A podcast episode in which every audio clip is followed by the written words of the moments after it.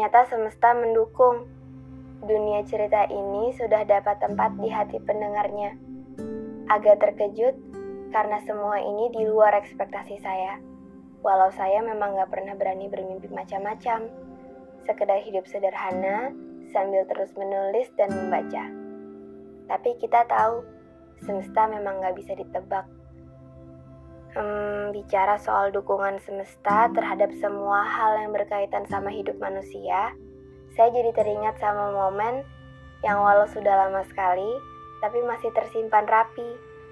Seperti potret masa kecil yang jadi benda mati namun hidup, yang bisu namun selalu bersuara lewat cerita yang abadi di dalam kepala. Karena perkara melupakan dan dilupakan, itu pilihan bukan? Jadi, waktu itu eh, saya pernah bertemu dengan seseorang. Bisa dikatakan kami sangat cocok. Apa yang saya suka, dia juga suka. Apa yang dia kira nggak ada yang suka, ternyata saya malah suka. Dia bisa baca buku Norwegian Wood berulang kali, pun dengan saya. Sempat berpikir, mungkin ketika Tuhan punya rencana untuk melahirkan kami ke bumi, Tuhan sengaja memisahkan untuk akhirnya kembali menyatukan. Dia sering ke rumah, bawa gorengan, tapi cuma bakwan dan tahu isi, selera yang sama. Sambil nonton film-film roman Prancis tahun delapan puluhan, yang kadang ada subtitlenya dan kadang juga enggak, ia adalah film terindah untuk ditonton. Ngerti ataupun gak ngerti, dia yang paling berarti.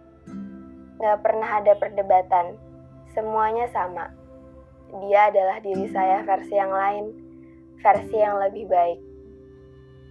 Dia pernah bilang, kita jodoh kali ya. Tapi setahun setelah dia bilang begitu, kami selesai. Sepertinya gak perlu dibahas bagian sesudah itu. Biar yang hancur, kecewa, sedih, terluka, jadi pelajaran tapi nggak melulu harus dikenang. Kata hati harus kenal waktu, jangan sampai berhenti, lalu mati. Dan nggak lama, saya ketemu dengan orang lain lagi. Parah, kami sangat nggak cocok. Dari hal apapun, nggak ada yang sama. Dia suka horor, saya enggak. Dia baca buku psikologi, saya suka roman. Saya suka pedes, dia enggak. Saya dengar The Beatles, dia sukanya Billie Holiday. Bahkan dia gak suka kopi. Kebayangkan, setiap malam pertengkaran gak pernah absen. Ada aja yang bikin berantem. Bukan lagi soal makan bubur ayam diaduk atau enggak, tapi perkara buat mie instan aja bisa buat kami gak ngomong dua hari.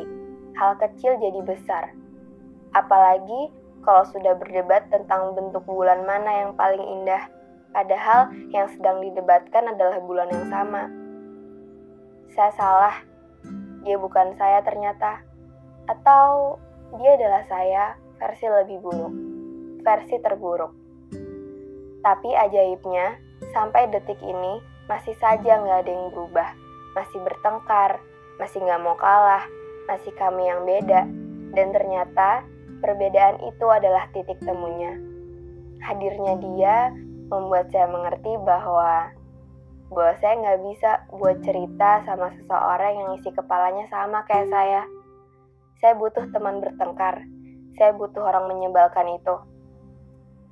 Saya mau semuanya beda sampai semesta sendiri yang buat kami jadi satu.